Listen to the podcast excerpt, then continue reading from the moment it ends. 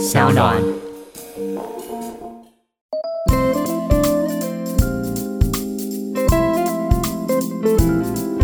所以说，这是一个成长中的产业，在八爷爷买进可口可乐那个时代来讲，这是一个成长中的产业，就是老百姓口袋有钱了，他不会只要想要喝水，他会想要喝饮料，而且这是一个全世界的趋势，那他就去把他买的股票放着，他就觉得说啊，这个饮料的销售在全球来讲，全球的经济起来销售会好，那他就去买最大的公司嘛，那他买了以后就抱着他就了，buy and hold，他就赚了几百亿美金。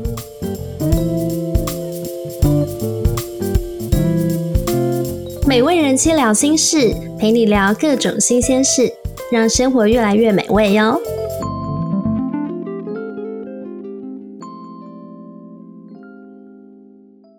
Hello，大家好，我是美味人妻 KT，欢迎收听美味人妻聊心事。经过疫情的洗礼，许多人的生活受到很大的影响哦。这时候就越显得平常积蓄存款的重要。今天我们邀请到的重量级来宾陈崇明老师，就是要来告诉大家怎么存钱，提早种下一棵摇钱树。相信大家对陈崇明老师都很熟，也很崇拜哦。我简单介绍一下陈老师的背景。陈老师原本是流浪教师，后来考到公立高职的老师。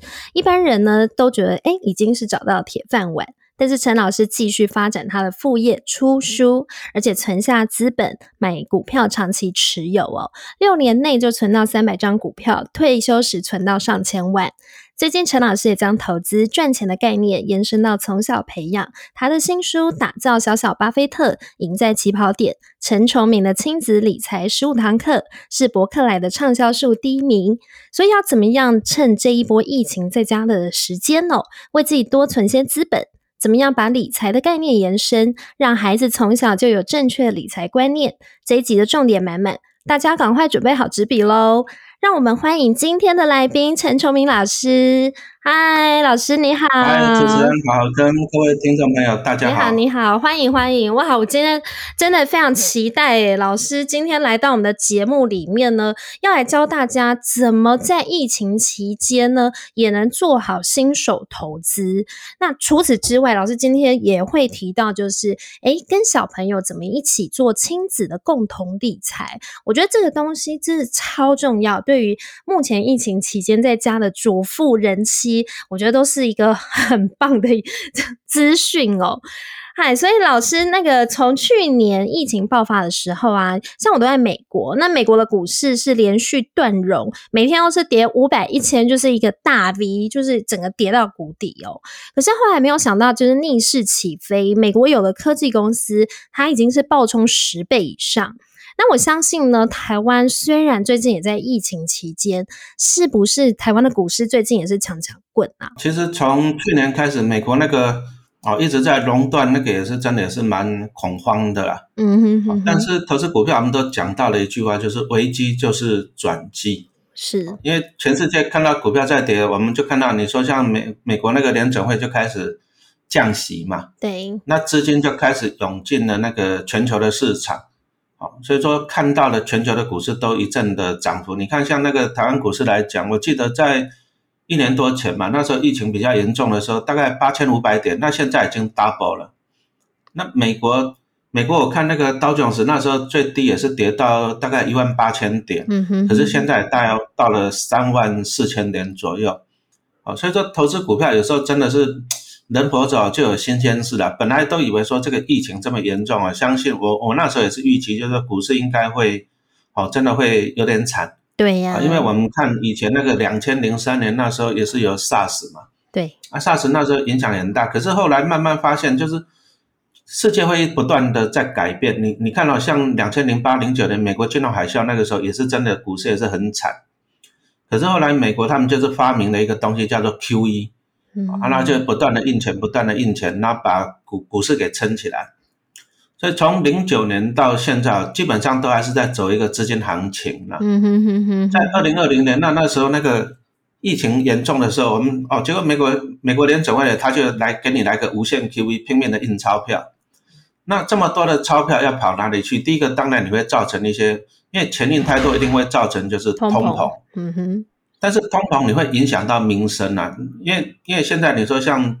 台湾目前的情况就是很多人要在在家上班，那很多的商店没办法开门，目前还在关的情况中嘛。嗯哼哼哼，是。那如果说啊，钱去炒作这些啊民生物资啊，让他那个通膨上来，那很多人的生活会更艰难，因为现在公司都啊，比如说你一些餐厅都没办法在里面吃，你要外带，或者餐厅就干脆休息。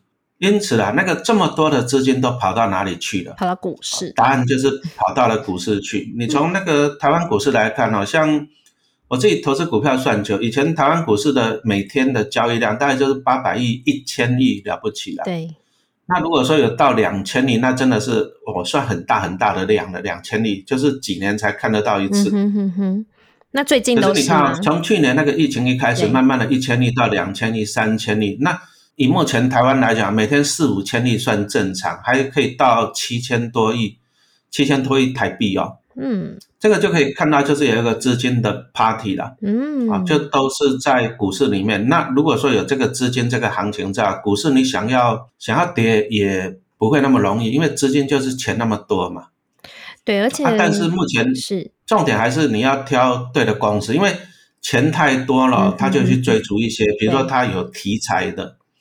啊，比如说他大家会觉得说啊，这个生机的不错啊，那个什么的不错，有题材的，那你会发现呢，就是大量的资金去追逐少数的股票，那这个涨的都会很恐怖啊。但是有时候我常常讲，等到你 party 一结束了，那个下来哈，也会也很恐很恐怖。哎，因此我们还是建立了，你就是还是买进那种安稳的股票，嗯，啊，稳稳的，特别是啊，在在去年来讲啊，去年就是很恐慌的时候，对，那巴菲特讲过嘛，当群众在恐慌的时候，我要怎样贪婪？是。那现在是大家这个 party 很热，当大家在贪婪的时候，你相对的你要怎样？你要恐慌啊！所以说，你看，像巴菲特他那个伯克夏，他大概持有一千四百亿美金对 cash，他不敢进场，他宁可等，因为他觉得现在已经太太疯狂了，他就宁可只有 cash 在那边等。好，所以说八爷其实他。他的投资概念很简单，第他他的第一个要诀就是不要赔钱，啊啊，第二个要诀也是不要赔钱，第三个还是不要赔钱，因此他会把风险 摆在第一位的。所以说，当大家这么贪婪的时候，投资人你还是要谨慎一下会比较好。嗯，老师，那请问一下，像现在这个疫情期间，如果我是股市新手的话，我的第一笔资金我怎么投资开始会比较好？像你刚刚讲的说要找这个稳健，然后低风险的，而且要会赚钱的，那你有什么好的投资建议呢？好，OK，好，我们讲一下什么叫做投资。投资其实就是将本求利啦。啊。比如说你看到啊，这个这个 location 不错啊，如果说这家店面你收租金不错，啊，你会去想说你投入资金。然后你稳定的去收取那个店租的收入嘛，啊，这个叫做投资，啊，你有事先的规划，你可以评估风险，然后你可以得到稳定的报酬，这个叫投资。但是现在的股市很多都是在赌博了，啊，就是资金炒进去的，然后希望说把它冲，啊，涨个 double triple 这样子，啊，但是跌下来也很恐怖，这个叫赌博。因此你要把那个投资把它定位好。哦，那什么叫做投资？其实很简单啊，就是靠好公司帮我赚钱。好，因此我们在投资股票来讲，你首先你还是要先做研究了，不要说听人家讲这个股票好就去买，这个就是赌博啊！赌博这个，但是投资哦，我们拿股神巴菲特做一个例子来讲啊，你看他像他买可口可乐这支公司，他大概赚了几百亿美金哦，在可口可乐。好，那巴爷爷他在买可口可乐，你要往那个时代去看。那个时代就是全球的经济开始起来，然后大家会去接受这一种饮料，就是你口袋有钱可以消费得起。嗯哼哼哼。然后你说像我，我以前小时候没喝不起啊，那慢慢的年轻人也开始喝得起了。所以说这是一个成长中的产业，在八爷爷买进可口可乐那个时代来讲，这是一个成长中的产业，就是老百姓口袋有钱了，他不会只要想要喝水，他会想要喝饮料，而且这是一个全世界的趋势。那他就去把他买的股票放着，他就觉得说啊，这个饮料的销售在全球来讲，全球的经济起来，销售会好，那他就去买最大的公司嘛。嗯，那他买了以后就靠着他啊，抱着他就了，buy and hold，他就赚了几百亿美金。哦，这个叫做投资。因此，投资最重要就是说你要去观察一个产业的未来。嗯，是。如果说产业未来是有前景的，那你就去从里面去挑那个好的公司、大的公司，那你只要怎样，你把它买的，你只要 hold 哈，你就抱住就好了，就都不要卖了。哦，所以说我相信八爷那个可口可乐应该也还没有在卖出嘛，哈。所以它这种是价值投资法哦，跟这个呃，我们每次都说木头姐姐就是 ARK 基金啊，Cafe Wood，它的这种是破坏式创新的这种投资法是很不一样的。所以老师是比较偏向是价值投资法的实践者，是吗？嗯，价值投资跟那个刚刚讲那个木头姐啊，其实时空背景不一样。因为你看到从去年跟今年开始，你就看到是一个资金行情，资金行情就是追逐那个主流。对，比如说它这个股票啊，像什么电动车啊，什么这个它有个题材，有时候股价在炒，它只是要一个题材，嗯，它有个题材后就引导资金进去，然后就把它大炒一波这样子哦。所以说木头姐她可能她走的是这个路，啊，就是看什么是题材最好，走的是这个路，这个。这个适合在就是说现在资金泛滥、股市大好的情况来讲啊，是很适合。啊，但是八爷爷他他做的方法就是价值投资。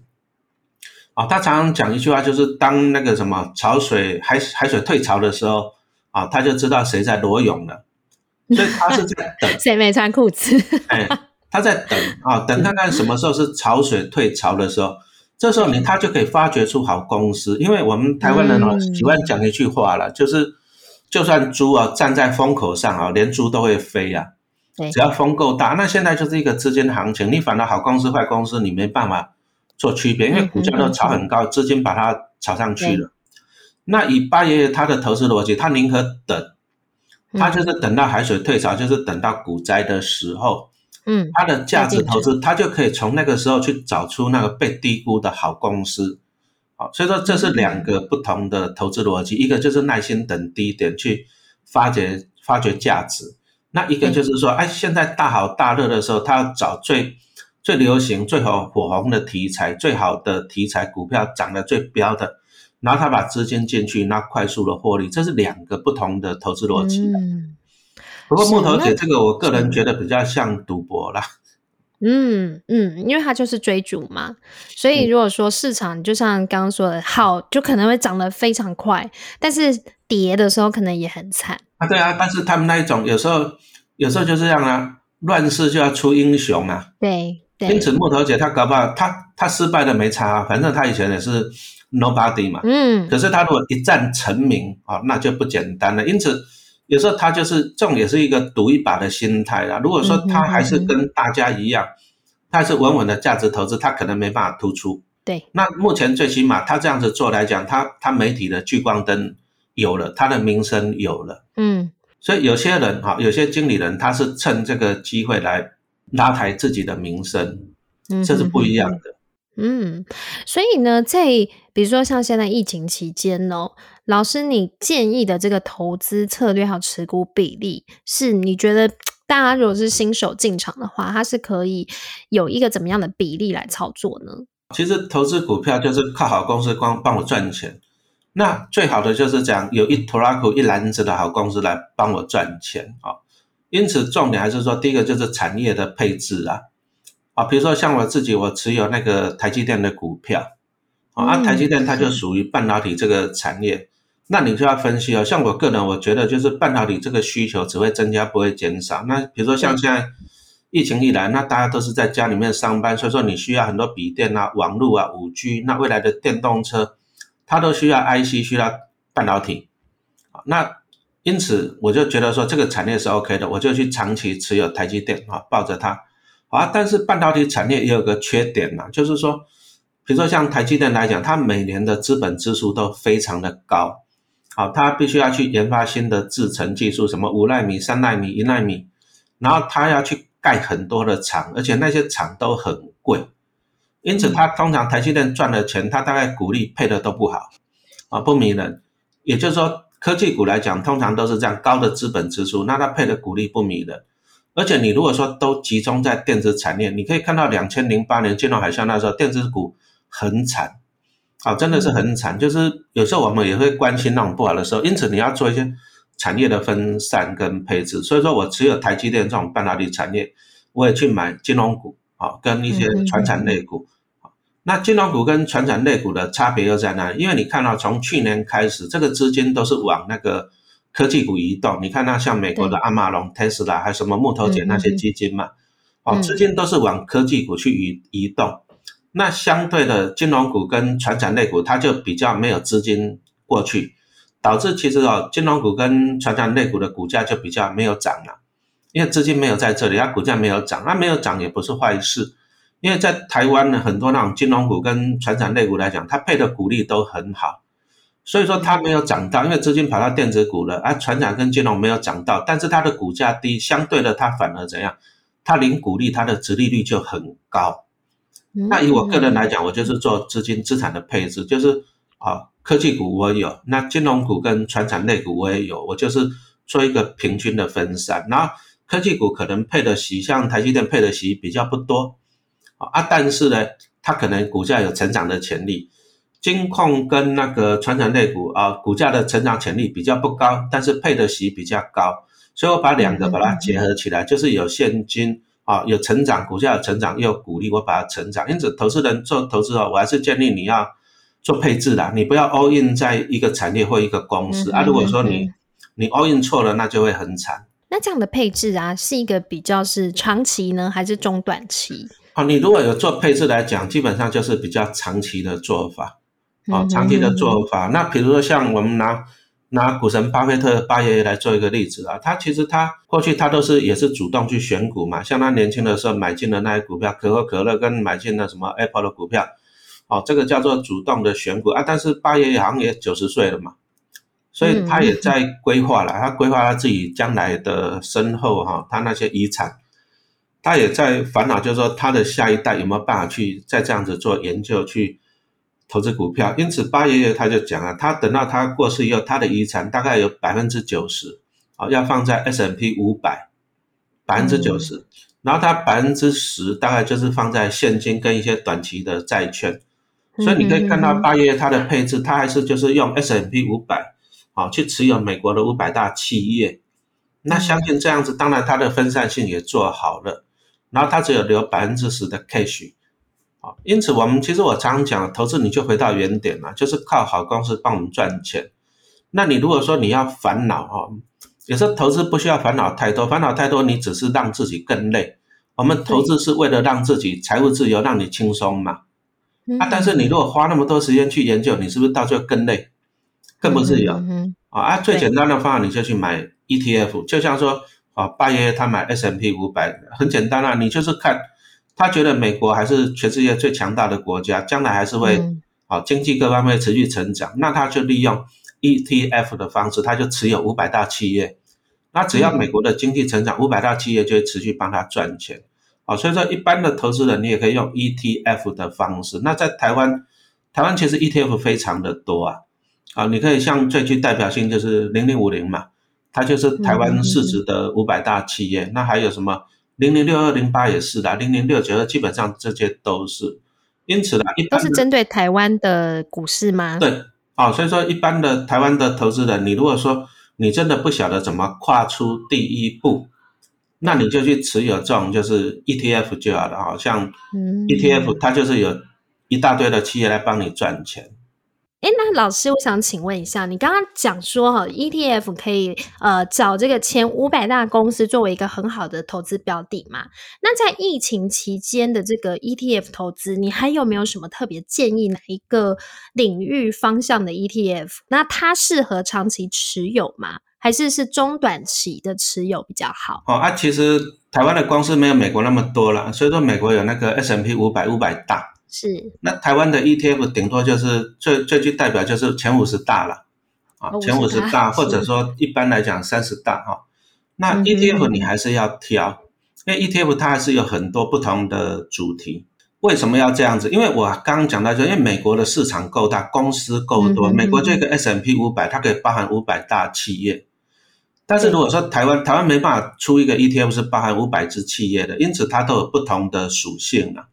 好，第一个我们刚刚讲的，像零零五零，它零零六二零八，这个就是抓市值的前五十大的企业，啊，前五十大的企业。那概念差不多，就是如果说台湾的经济持续成长的话，你就是你就 buy and hold，你就有一大堆的有有五十家的好企业帮你赚钱，这是第一个。但是它出了一个问题，就是台湾的前五十大企业里面呢，就是五十大是只是看市值规模，可是有些公司它不一定有赚钱，因为它可能规模很大，它不一定有赚钱呐，甚至还会赔钱的。所以后来慢慢的 ETF 也是进化了哈。嗯哼，进化到就是哎，走向那个高股息的，因为我刚刚讲到前五十大的里面的企业不一定有赚钱，因此它的股利就不会太好。那像台积电也是在前五十大的 ETF 里面，可是台积电的股利也配的很少啊，所以后来又是推出了高股息的 ETF，好像零零五六、零零八七八这一种的，它就是比较 focus 在是股股息啦，啊，股息要配的比较多。你说像零零五零来讲，过去平均大概就是三趴左右。好啊，但是高股息的像零零五六大概可以到五趴多。那对于你，你要了解投资哦，你要了解自己的属性啊。你要的是你要赚那个资本利的 capital gain 啊，还是说你要赚股利啊？那以以年轻人来讲啊，年轻人来讲啊，通常你比较能够承担比较高的风险，因此我是比较建议年轻人你要去赚那种价差部分啊，就是比较成长性的，像那个。台积电可以从六十块涨到六百块这样子的哈，这方面的资本利得啊，但是台积电问题是配息配很少，可是对如果说你比较年龄比较高的啊退休人士像我啦，或者说你年龄高的，你不不愿意哈，你也不想要承担太高的风险的话，你就可以选择这一种高股息的，那你就稳稳的领股利这样子。其实我常在讲啊，没有没有一个方法适合适合全部的人哈，讲真的，没有一个方法适合全部的人。比如说有一只 ETF 好了，假设它每年配五趴来讲，那你看啊，如果说你今天是有钱的，你投入一亿新台币来讲，你每年可以拿到五百万的股利呢，那是不是很开心？什么事都不用做嘛，你就游山玩水啊。但是你如果是小资主，你就一百万，你每年只有拿到五万块，你还是得辛苦上班呢。嗯，好，因此你要了解自己，就是说你的年纪跟你需要。你的需要，你是要想要你的资金少，你就可能要去赚那个比较高的报酬，你就比较适合买进那种市值的前五十大这种 ETF 啊。但是你如果说你是资金很多的，那你年纪也比较大了，你反而呢，你去买进这种高股息的 ETF，那你就长期零股利这样子好。所以说投资你第一个你要了解自己，然后再来 ETF 它也是不断的进化，除了我们刚刚讲的有市值的五十大，还有高股息。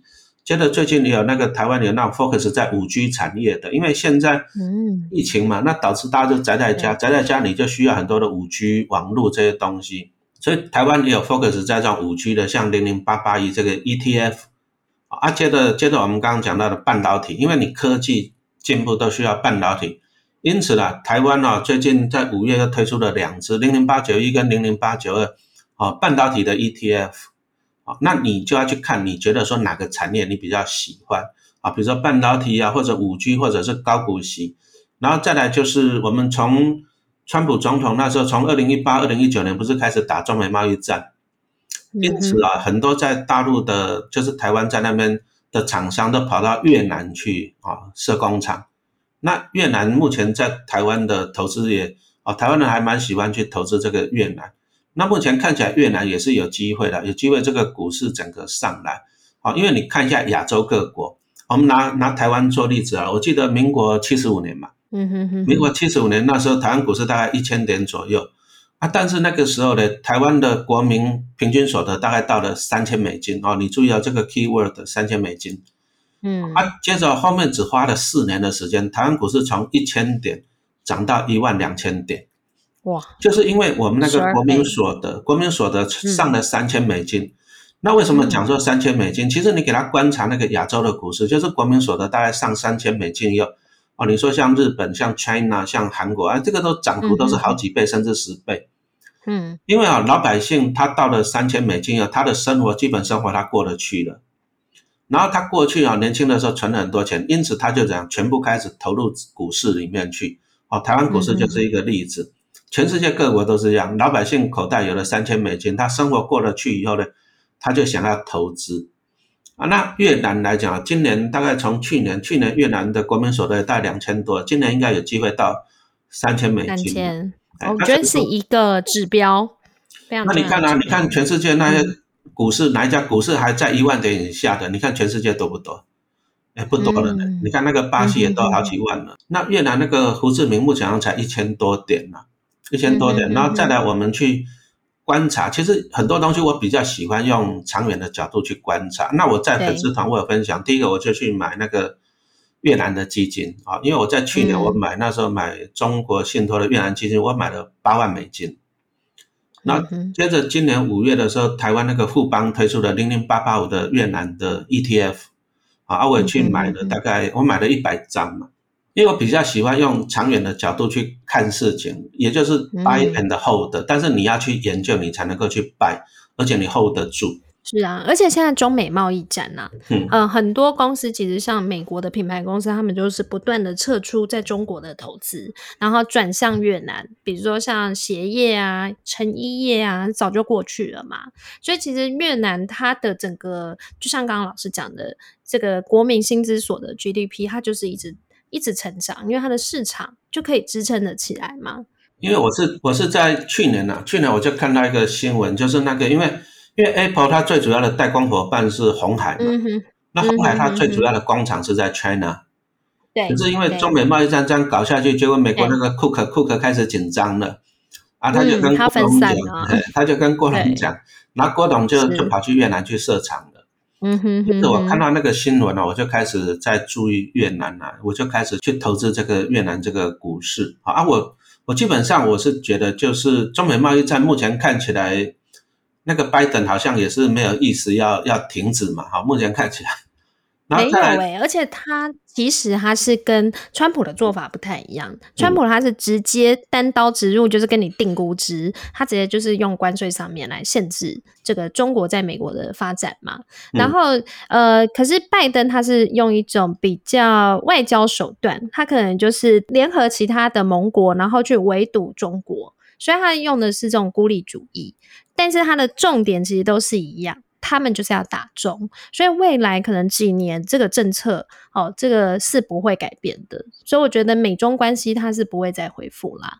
所以这个老师的观察就是说，诶，这个美中贸易战哦，然后会影响了新兴市场的兴起，我觉得这是一个很重要的指标。诶，你看那个越南，他签那个 FTA，他非常的积极、啊。对，好，然后是啊再来、China 还是有一个问题的，就是因为他们老百姓也慢慢有钱了，因此 China 的工资哦，你说像红海他们当初到深圳去设工厂的时候，他们一个工人一个月薪水只有六百块人民币呢，一个月呢。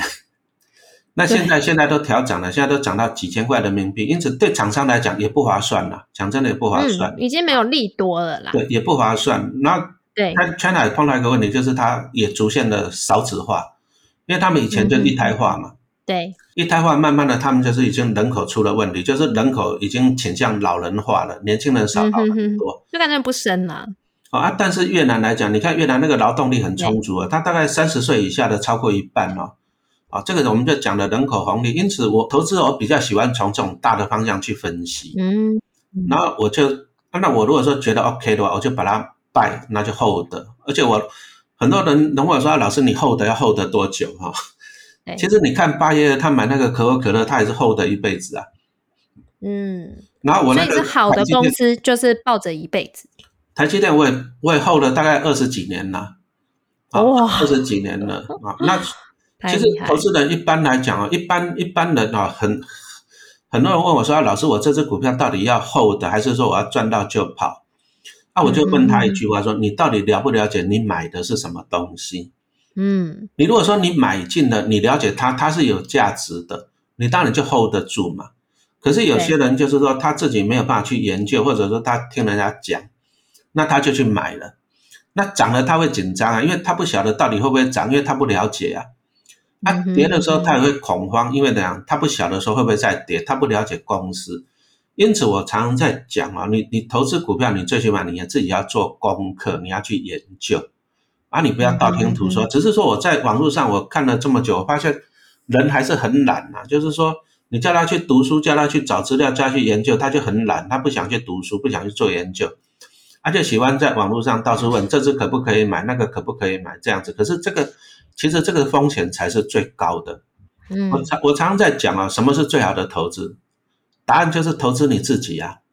哦，你要先把自己先投资起来，你要了解哈，最起码你建立一些基本的知识、基本的观念，你你才不会说人云亦云嘛。哦，那你如果说你没有办法去研究那么多的产业，那最简单的方法就是我们去买这个所谓的 ETF，哦，就是它有一篮子的好公司，但是你还是要做一些基本的认知。像我刚刚讲的，就是说，哦，它 ETF 又有分的，第一个就是取市值的前五十大的啊，这个可能有成长性，但是配息不好。啊，再来就是选择那个高配息的、稳定的，但是它股价可能不会涨。然后再来 ETF 也有分产业，像什么五 G 啊、半导体啊，还有什么电动车。而且你你还可以用基金跟 ETF，你去买国家，好买国家，你还是得具备一些基本的知识啦，这样子是比较建议。那我还有一个，我帮听众朋友问一个问题哦，就是呃，我们以前在买基金的时候，不是都常常就是要定期定额吗？ETF 也适用吗？还是说你觉得 ETF 它在进场时机，其实还是要依照就是说，哎，这个。你觉得是 good timing？比如说整个市场往下滑的时候，好，你是进场的时间，还是说是要用这种分散风险、定期定额的方式呢？基本上你说那个 good timing 那个东西啊，可遇不可求啦。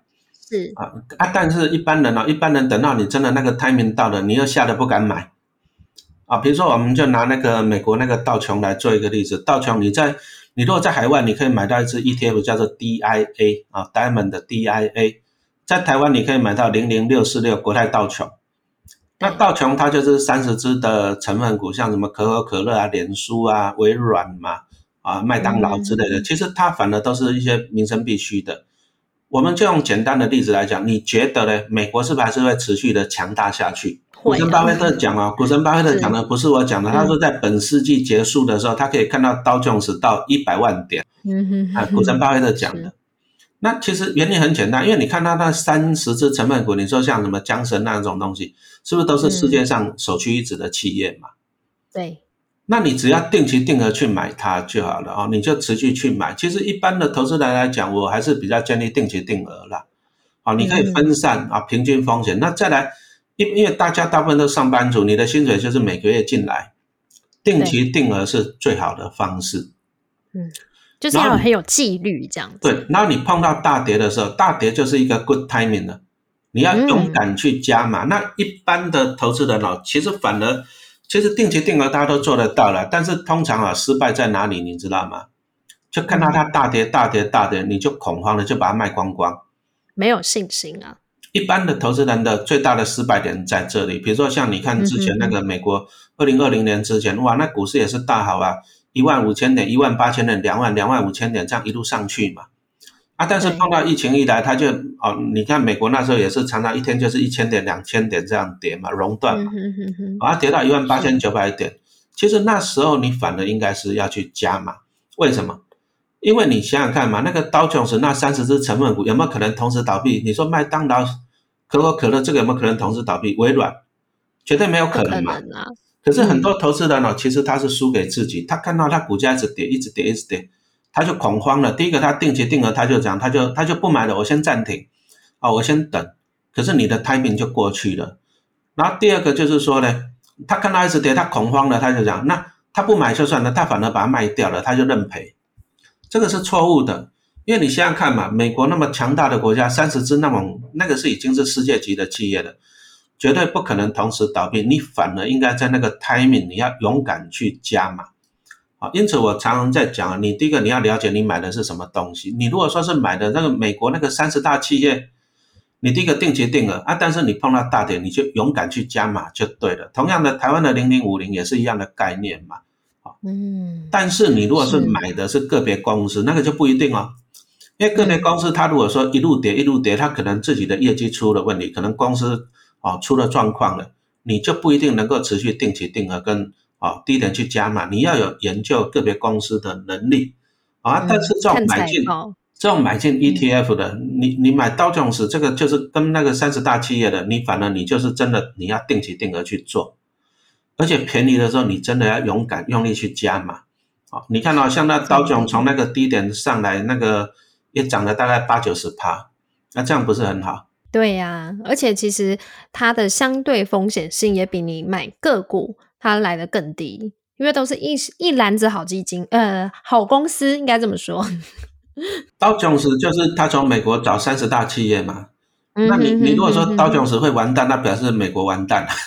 对呀，所以说不用烦恼，你就这样买。那同样的，不然你就买台湾什么零零五零哦，五十大企业零零六二零八，这个也是五十大企业。嗯，就是支撑台湾的好公司嘛。对啊，五十大嘛，他就是抓那个市值的五十大，除非台湾完蛋嘛，要不然你就是 buy and hold 就好了。是的，哇，所以老师今天其实谈了很多如何选，呃，从选股、选市场，然后选基金的类型，还有 good timing 哪时候要进去，哦，定期定额，还有就是呃，等到市场。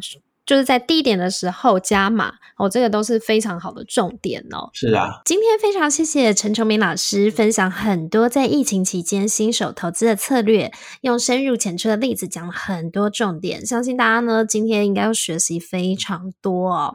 那有任何的想法呢，也可以透过我的脸书戏骨美味人妻，还有社团美味人妻真心话，那 K T 都会一一回复哦。如果喜欢 K T 的节目，也请在 Apple Podcast 帮我做五星点。点评，谢谢大家收听今天的美味人气聊心事，我们大家下次见，拜拜。